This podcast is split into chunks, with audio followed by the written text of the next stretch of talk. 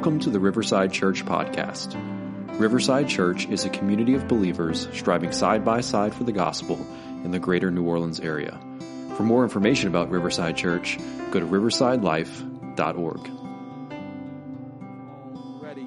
Uh, Revelation chapter 2, verses 1 through 7 is where we are this morning. It's a brand new series uh, that will take roughly seven weeks because there are seven churches that uh, the Lord addresses, the resurrected Christ addresses uh, in the book of Revelation. So we are not going through the entirety of Revelation uh, just yet. I don't know when or if I will do that, but maybe some point in, in my history here we'll end up doing that. Uh, but for now, we're going to stick to Revelation chapters 2 and 3. And this morning, particularly, Revelation chapter 2, verses 1 through 7. That's the text uh, that I just read to you um, a second ago. What are some of the first things that come to mind when you think about the book of Revelation?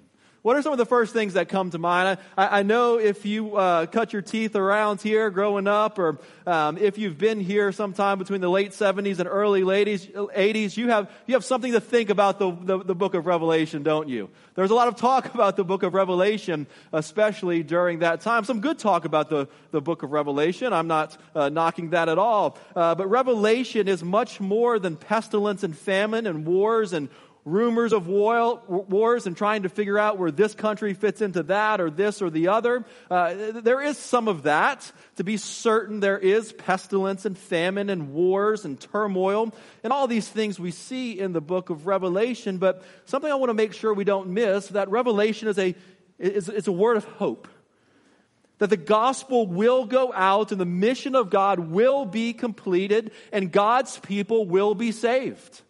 It's clear Christ is, was, and shall be victorious. Revelation reveals a glorious picture of a resurrected Christ and a glorious picture of a restored earth with peace, tears, and suffering being wiped away and suffering ceasing. This is what we see in the book of Revelation.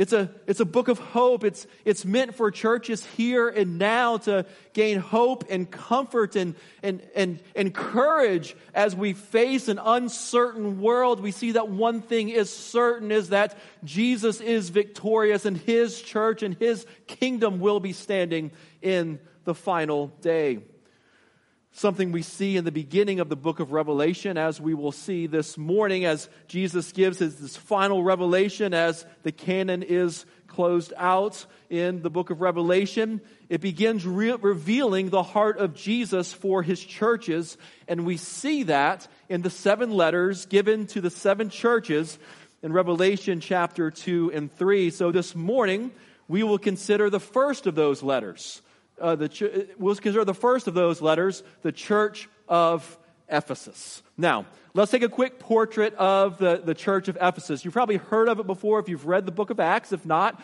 you can read the book of Acts and see some more about the church of Ephesus. There's even a letter written to the Ephesian church. Let me tell you a few things about this city. Ephesus was a wealthy and prosperous city. It was known for its temple of, for Artemis, uh, some call it Diana, but in Greek or Roman.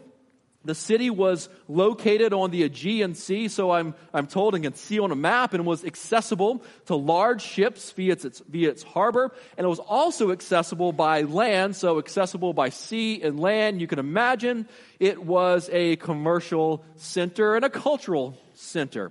The Temple of Artemis, which was one of the seven wonders of the world, was a place of idolatry and sensuality, but also a place of employment and a place of culture.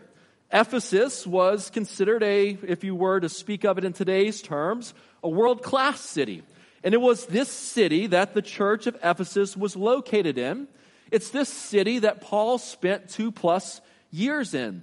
We read in Acts chapter 19. I won't read there this morning, but for further study, you can write that down and maybe go read about it uh, this afternoon or later this week. So, Acts chapter 19, we read about Ephesus, that Paul was there for two some years. And the word of the Lord, the Bible says in, in Acts chapter 19 and 20, the word of the Lord increased in Ephesus and prevailed mightily.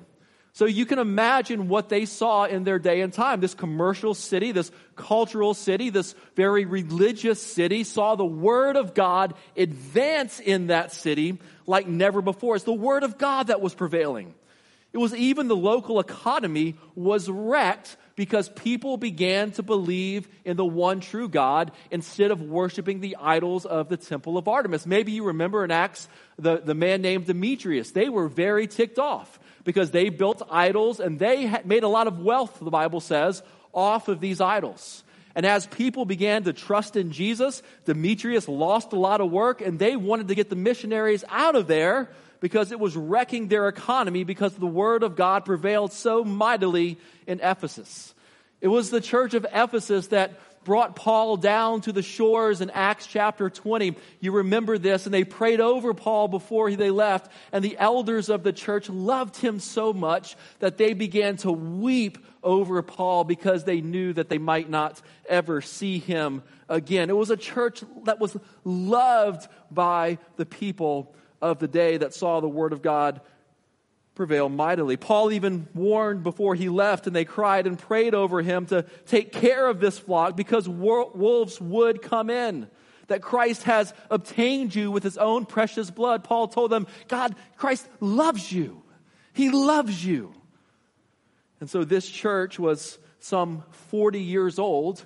Keep this in mind that the next generation had risen up. I, I want to kind of clue you into some of my thinking or what the Bible's showing us here as we go through this, that this beautiful church that we see was now some 40 years old, going into a new generation, and a new generation had risen up by the time the Lord is addressing this church. And so maybe start thinking application. How will the gospel, how will the good news of Christ uh, be, be passed on? The baton be passed from one generation to the next. And so that's a, a quick portrait of the church of Ephesus that we see in the scripture. Now, now a word about these letters. So there's seven letters. Let me briefly tell you how these are lined out because the sermon outline will be roughly the same over the next seven weeks because they're addressed in similar ways. You can break this down in different ways, but let me give you a basic outline. So we see the quick portrait of the church at Ephesus.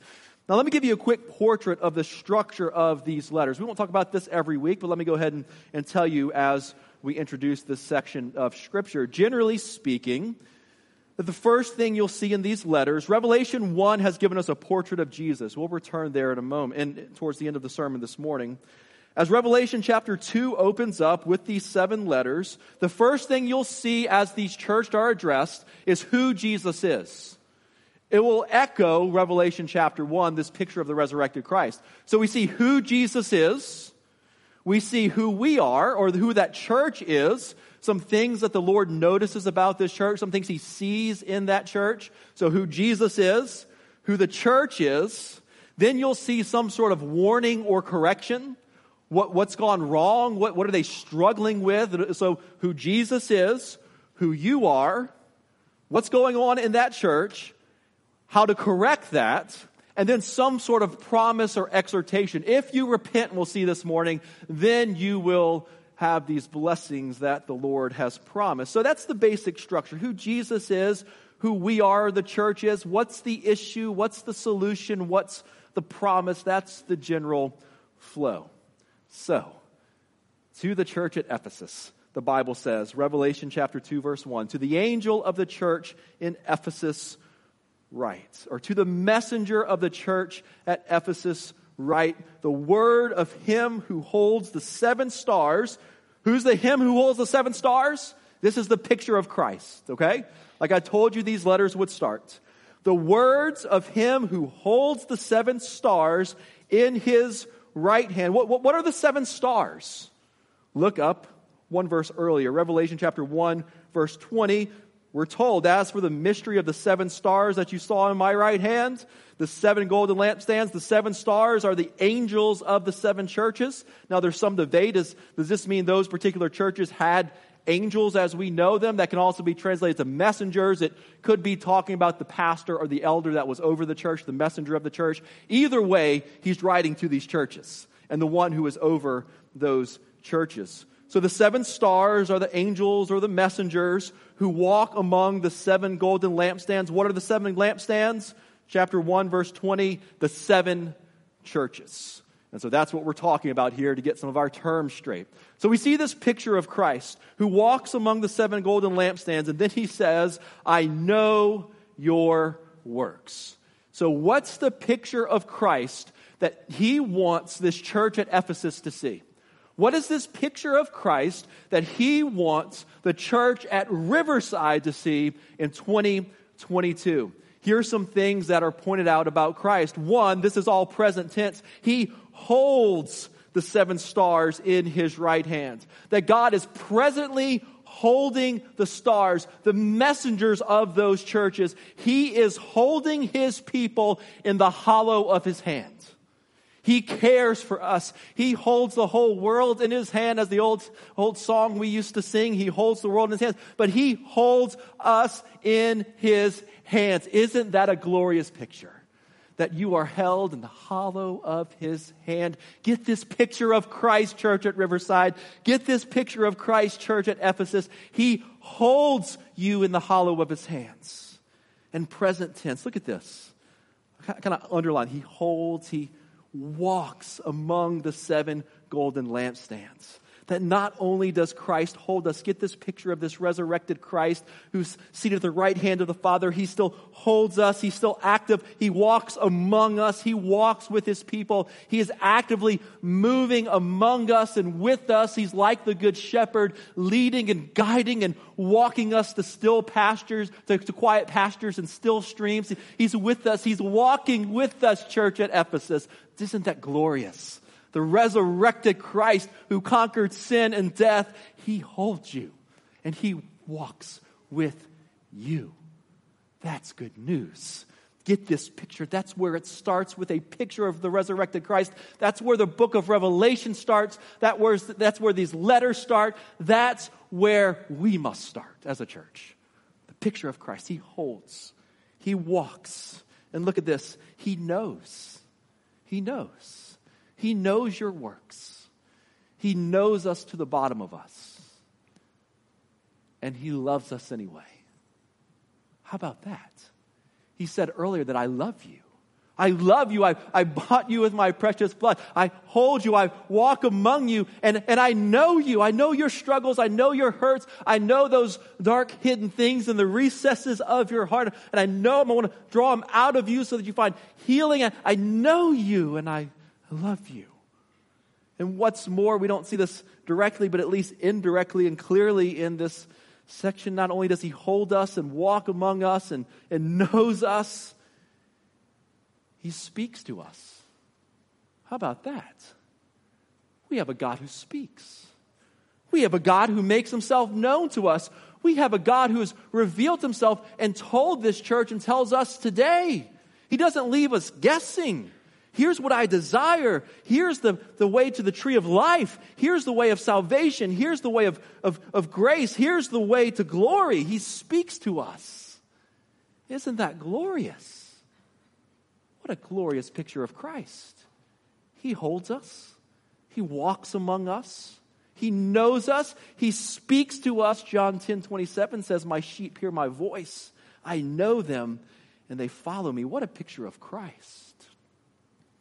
I know your works. Now, a picture this generation later, some 40 years later, as we saw in Acts chapter 19, 20, at least I mentioned to you where Ephesus was and what Ephesus looked like in the days of Paul before he left. Now, this next generation has risen up, and before we get to that, we see the picture of Christ, and now, who are they? We have the picture of Christ now. Let's get a picture of the church at Ephesus. Look at back in verse 2 of chapter 2. I know your works, your toil, and your patient endurance, how you cannot bear with those who are evil, but have tested those who call themselves apostles and are not, and found them to be false. I know you are enduring patiently and bearing up for my name's sake, and you have not grown weary. Now let's consider this again. Ephesus. Here's a picture of Ephesus. It was an enormous and influential church, more than likely. The whole region was probably impacted by the ministry of this church. It's where Apollos preached. As I said a second ago, is where Paul spent years. Timothy ministered in this church, and history even tells us that John himself ministered here and had an enormous reputation and had some famous ministers over the years, right? This was the first church of whatever city you're, you're in. It has the famous ministers. It, it has the longevity. It, it, it, has the looks of everything you may, may desire in, in, in a local congregation, at least for what meets the eye, right? They weren't a flash in the pan. They had been around a while. And listen to how they're described. They work. They work. They strive for the gospel. Do you see what it says? I know your works. They're not a lazy church by any means. In fact, in Acts chapter 20, Paul tells them that he showed them how to do hard gospel work and that they labored for the gospel. They strove together for the gospel. They work. And do you see how, how, how it's described? Not only do they work, but they toil. Have you ever toiled? You've, you've worked before, but you've probably experienced something where you toiled, right? That's different from work. That's where work is difficult. That's where you come up against all sorts of obstacles. That's where you go to change the oil in the car, but then it spills everywhere, and then you got to clean it up, and then it's just a mess, and nothing goes as planned. You go to cut the grass, and the lawnmower breaks, and you got to fix the blade, you got to change the spark plug, and, and everything. Uh, you, you toiled at that point. Work becomes difficult, and they even did the difficult work. Even when it became strenuous, they remained diligent. They were consistent. And listen to what it says your toil and you, your patient endurance. They were patient. They were likely slow to anger. They patiently, I don't know about you, but when work turns to toil, patience and long suffering is probably the first thing that goes out the door before something goes flying across the yard. Amen? They patiently endure. They resist evil. You cannot bear with those who are evil. There was no place for evil among them. They were serious about holiness. They upheld the doctrinal purity. Do you see what it says here? But you have tested those who call themselves apostles and have not found and, and are not and found them to be false. They were knowledgeable and they were doctrinally sound. They were orthodox and they would even test apostles to see if what they were preaching or what they were teaching was true. Back, if you keep reading down, it should say down when you read Revelation chapter 2 6, it says, You even hate the works of the Nicolaitans, which I also hate. We're not exactly sure what was going on with the Nicolaitans, but their teaching was leading to some immorality, whatever that might be. So you're, you're even privy to that. You don't fall for that false teaching. You're orthodox. You are doctrinally pure. You're discerning in your understanding of the scriptures. And you do so with great persistence. And it says you don't even grow weary in that. And listen to this and you bear up. Look at, look at the middle of verse 3. This one's really something. And you are enduring patiently and bearing up. Why? Do you see it? For my name's sake, and you have not grown weary. I don't know about you, but if I, if I stop there and read that letter, I'm thinking, these guys got it going, right? This is, this is the kind of church where when they need a minister, like people are putting their resumes in there, right? I mean, because they're patient, they're enduring, like you want to be there. I mean, they're doctrinally pure, they're sound, and oh, look at this. For the sake of his name. What could possibly be wrong? Like, this, these are all the, it looks healthy, right?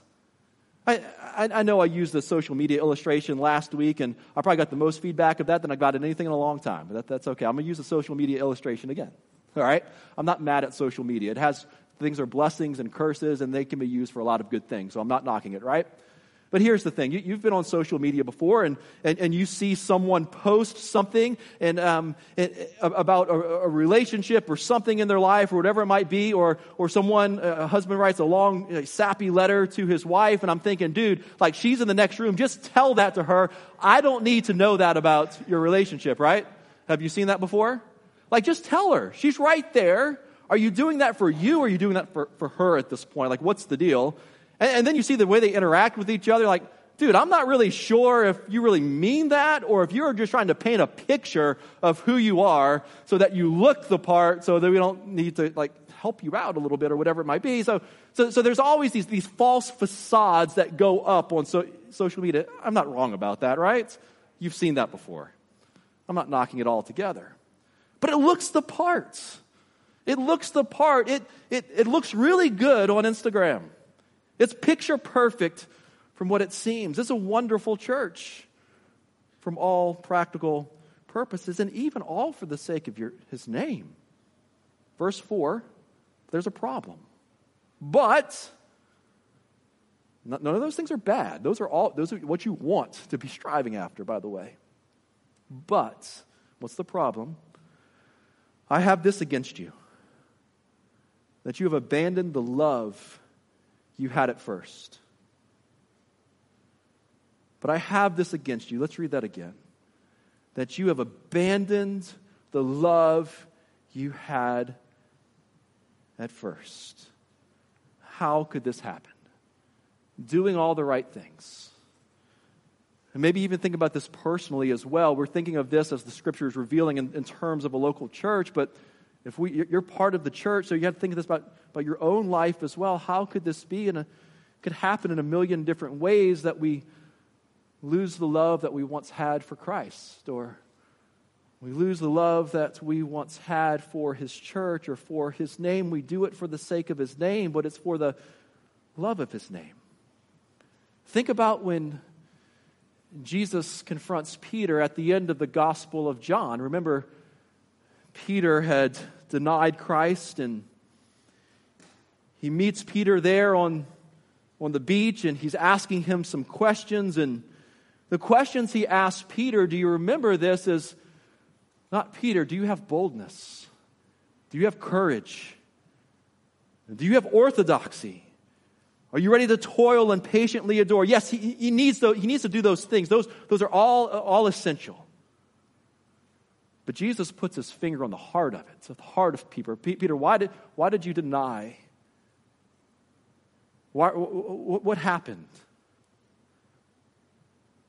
And that's what Jesus is doing here to the church at Ephesus and to our hearts and the church at Riverside. He's putting his finger on it and saying, Do you love me? He asked Peter that three times. Do, do you love me? Do you love me? Do you love me?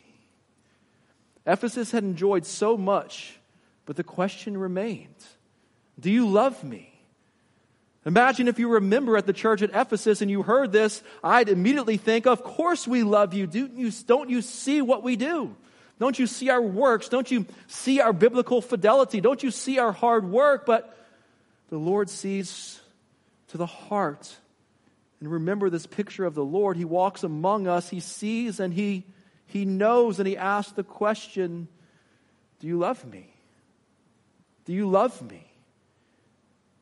He sees our works, he sees our doctrine, but he also sees our heart. And think about it. What do you talk about after leaving church or throughout your week? Isn't it great that we have orthodox teaching? I, sh- I hope so.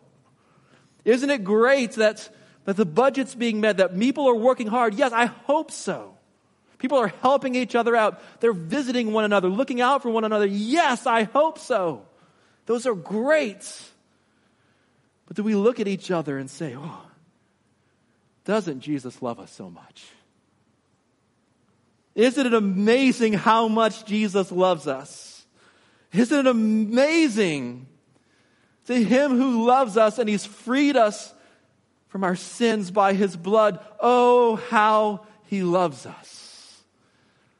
Jesus desires that for his church to do it all out of love that the Bible says it's the love of Christ that constrains us. It's the love of Christ that compels us. We love him because he first loved us. When we behold the love of Christ, then we go in the love of Christ. And yes, these things will follow. Remember what we observed earlier.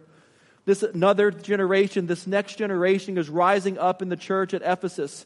This new generation continue to do likely a lot of the same things and a lot of the same good things, but their heart was no longer burning with love for Jesus. Jesus says, But this I have against you. This is what you have fallen from. You've abandoned the love you've had at first. And it's so perplexing, isn't it? Because it even says they were doing it all for his name's sake. But isn't it true we can protect an institution, we can continue to do right things without love? We can still look like we care about someone by doing all the right things, but have not love. Even Paul writes about this in 1 Corinthians chapter 13. Perhaps you've heard it read at a wedding before. If I speak in the tongues of men and angels, but have not love, I'm a noisy gong or clanging cymbal. And if I have prophetic powers and understand all the mysteries and all knowledge, if I have all faith so as to remove mountains, but have not love, I am nothing. If I give away all that I have, if I deliver up my body to be burned, but have not love, I gain nothing. So he's telling this church at Ephesus, you can do a lot without love. You can look a certain way without love. So get the application here, church. And for myself and yourself, the church can pass the baton to the next generation to do the next things in a multiplicity of ways. But don't just think because we do the same things that our heart for Jesus is still burning with love. Perhaps you've seen this in your own life in the timeline of a local church. You begin in the first generation and you realize you have to reach people with the gospel. You have to go tell them about Christ. If you want people to come to Christ and, and, and come to church and be discipled, you have to go tell them. And when you're planning a church, there's that excitement, and then you move from that excitement to an institutionalism. Now we got to keep the thing going, and so we start doing the same activities, the same discipleship things, but our heart for Christ has grown cold. And Paul, I mean, uh, Jesus is telling the church at Ephesus, your, your love has grown cold. Don't stay like that. Don't stay like that. Verse 5. Here's the plan forward. He doesn't stop there. Praise God, right? You're cold. Good luck. There's a way forward. Verse 5. Remember, therefore, from where you have fallen. Repent and do the works you did at first. Isn't this a simple way forward? I love when the Bible gives us like these, these practical steps. You, you see the steps here? Remember. Remember from where you are fallen. Isn't there a great power in remembering? I think about it with my own marriage and, and relationship when I like to remember things we've done together, trips we've gone on together, meals we've shared together. Don't you remember when we went to here and the time we had? Doesn't that have a way of just invigorating your love for one another? Remember when we did this. Remember that time that we had? That makes your heart burn with passion. And that's what Jesus said. Remember where you have fallen. Remember what that was like. Remember not only the things you did, but how your heart burned with passion for Christ. And do you, do you see the next thing is repent? Turn from that. Go in the other direction. That's what repentance means. Repentance doesn't mean moping in the corner. Re- repentance means turning and going the other way. So stop going that way, the way of coldness, and let's go the way of love. Remember, repent, and redo. Do the works you did at first. If you love me, you will keep my commandments. The works might look similar. We might not change a lot, church at Ephesus, of what your weekly schedule looks like, but when it's done with love, everything will change. Everything will be different. Even those activities may seem the same. A lot can look exactly the same, but completely different when it's not done with the right heart or it's just done because of things we've done in, in the past. Let me give you one more illustration. I was thinking about this the other day. I have these pictures that I, I saved from social media um, on my phone uh, that my grandma posted at some point. And as of my family, long before I was born, um, they used to go on vacation to Littlewoods. Anybody ever seen that before? I don't think it's even there anymore. It's in New Orleans East. So they vacationed in New Orleans East on Lake Pontchartrain, mind you, right? And so there they were. They would rent a camp, no AC, nothing from what I'm told. A dock that goes out in the water. They would crab and, and do whatever you do out there.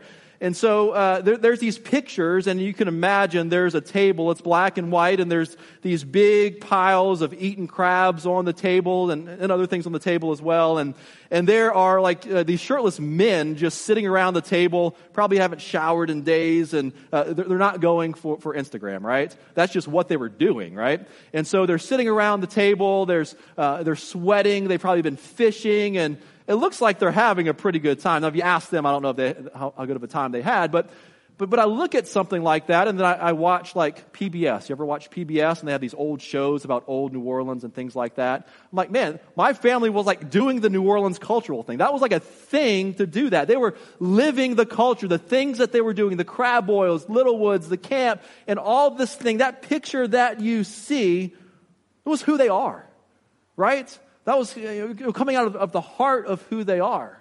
Sometimes I wonder, I'm thinking in terms of culture here about New Orleans culture. We still have crab boils and we still get hampers of crabs and, and crawfish, but, but sometimes it doesn't feel the same, right? Because you're just doing it because the last generation did it, not because you want to go relax and have fun and, and do whatever you, you do and, and just enjoy that local culture. You start doing things just because we've done them in the past and it doesn't feel the same and you're kind of upset because it doesn't feel the same, but what has changed is your heart for those things, that you're just doing them because it's a cultural thing and not necessarily something that you desire and want to do, right? And so it goes with the church. We, we can do a lot of the same things. We have, have to ask Christ, give me the heart of love. Help me to do this out of the love of Christ, not just because I think it's what we need to do, what our culture calls for, what our church calls for. Maybe it will look the same, but God, let me do it out of a heart of love. Here's the warning if not, I will come to you and remove your lampstand from its place unless you repent. I will remove that church. I will remove the influence that you have in that culture. I will remove you. I will be done with you if it's not done out of love. No matter how orthodox or hardworking or whatever, if it's not done without it, if you don't repent of this, I'll remove your lampstand. Unless you repent unless you turn from this. And there's this great promise, right? Verse 7 He who has an ear, let him hear. It ends with a promise. To what the Spirit says to the churches To the one who conquers, I will grant to eat of the tree of life, which is the paradise of God. Notice one more thing in this promise in verse 7 it's to the churches, plural. He's writing to a specific church, but this is for the churches of Revelation.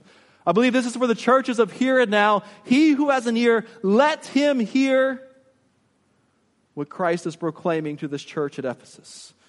With this warning comes the promise if you repent and turn again to the Lord, if you repent from just doing these things for culture or whatever else, if you repent and turn to the Lord, and if you behold Christ, get your eyes on Christ,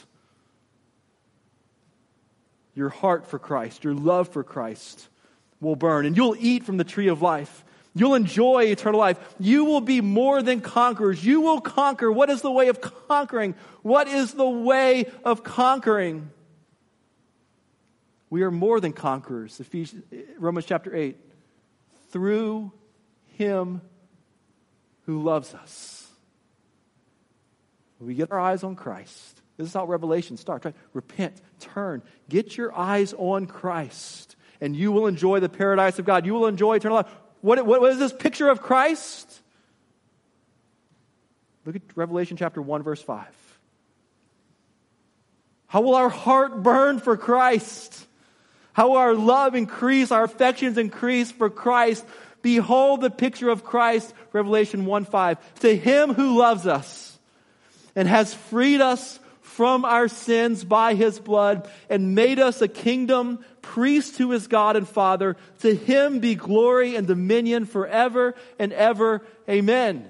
Get your eyes on Christ, is what he's saying. Listen to how he's described. I turned to see, here's where we're going to end. Then I turned to see the voice that was speaking to me. John speaking here of Christ, and I And turning, I saw seven golden lampstands, the churches, and in the midst of the seven lampstands, the one like the Son of Man, clothed with a long robe with a golden sash around his chest. He's, he's priest. He's king. The hairs of his head were were white like white wool. He's wise. He's the ancient of days. He has all wisdom, all power, all glory this resurrected Christ does. He's drawing from Daniel at this point. It's like snow. His eyes were like a flame of fire. His eyes are piercing. He sees everything. His feet were like burnished bronze. He walks among us and he is stable. He is strong refined in a furnace, and his voice was like the roar of many waters. He has a powerful voice. In his right hand, he held seven stars. From his mouth came a sharp two edged sword, and his face was like the sun shining in full strength. He is powerful. He is righteous. He is glorious. And this resurrected Christ, brothers and sisters, he loves us. He loves us. This is glorious. Verse 17, chapter 1. When I saw him, I fell at his feet, though dead. Wouldn't you too? If you saw a picture of the resurrected Christ and realized that you are a sinner and realize my, my love for you is failing. I'm doing it, but I'm, I'm going to burn out someday because I'm just doing this to do it. My I don't remember that love that I once had whether it's in the 60s, 70s, 80s, 90s, 2000s, when you're in college, whenever, I don't remember that love. So I felt he's ancient, he's wise, he's, he sees everything, he knows the depths of my heart. He knows my love for him is, is flickering at most on some days. So I fell at his feet as though dead in worship. I'm undone. But he laid his right hand on me saying, Fear not. I am the first and the last and the living one. I died, and behold, I am alive forevermore, and I have the keys of death and Hades. He lays his hand on our shoulder and says, Lift up your head, weary sinner and fear not. Yes, the wages of sin is death, but I've dealt with that. I know the depths of you, but I love you anyway. I know your heart is flickering at most, but I love you. Chapter 1, verse 5 To him who loves us, puts his hand on our shoulder, he's freed us from our sins by his blood. And he's made us a kingdom, priest to his God and Father. To him be glory and dominion and ever, forever and ever. Amen. May God search us to the depths. And may we realize he loves us to the heights. And may we love him because he has first loved us. Let's pray.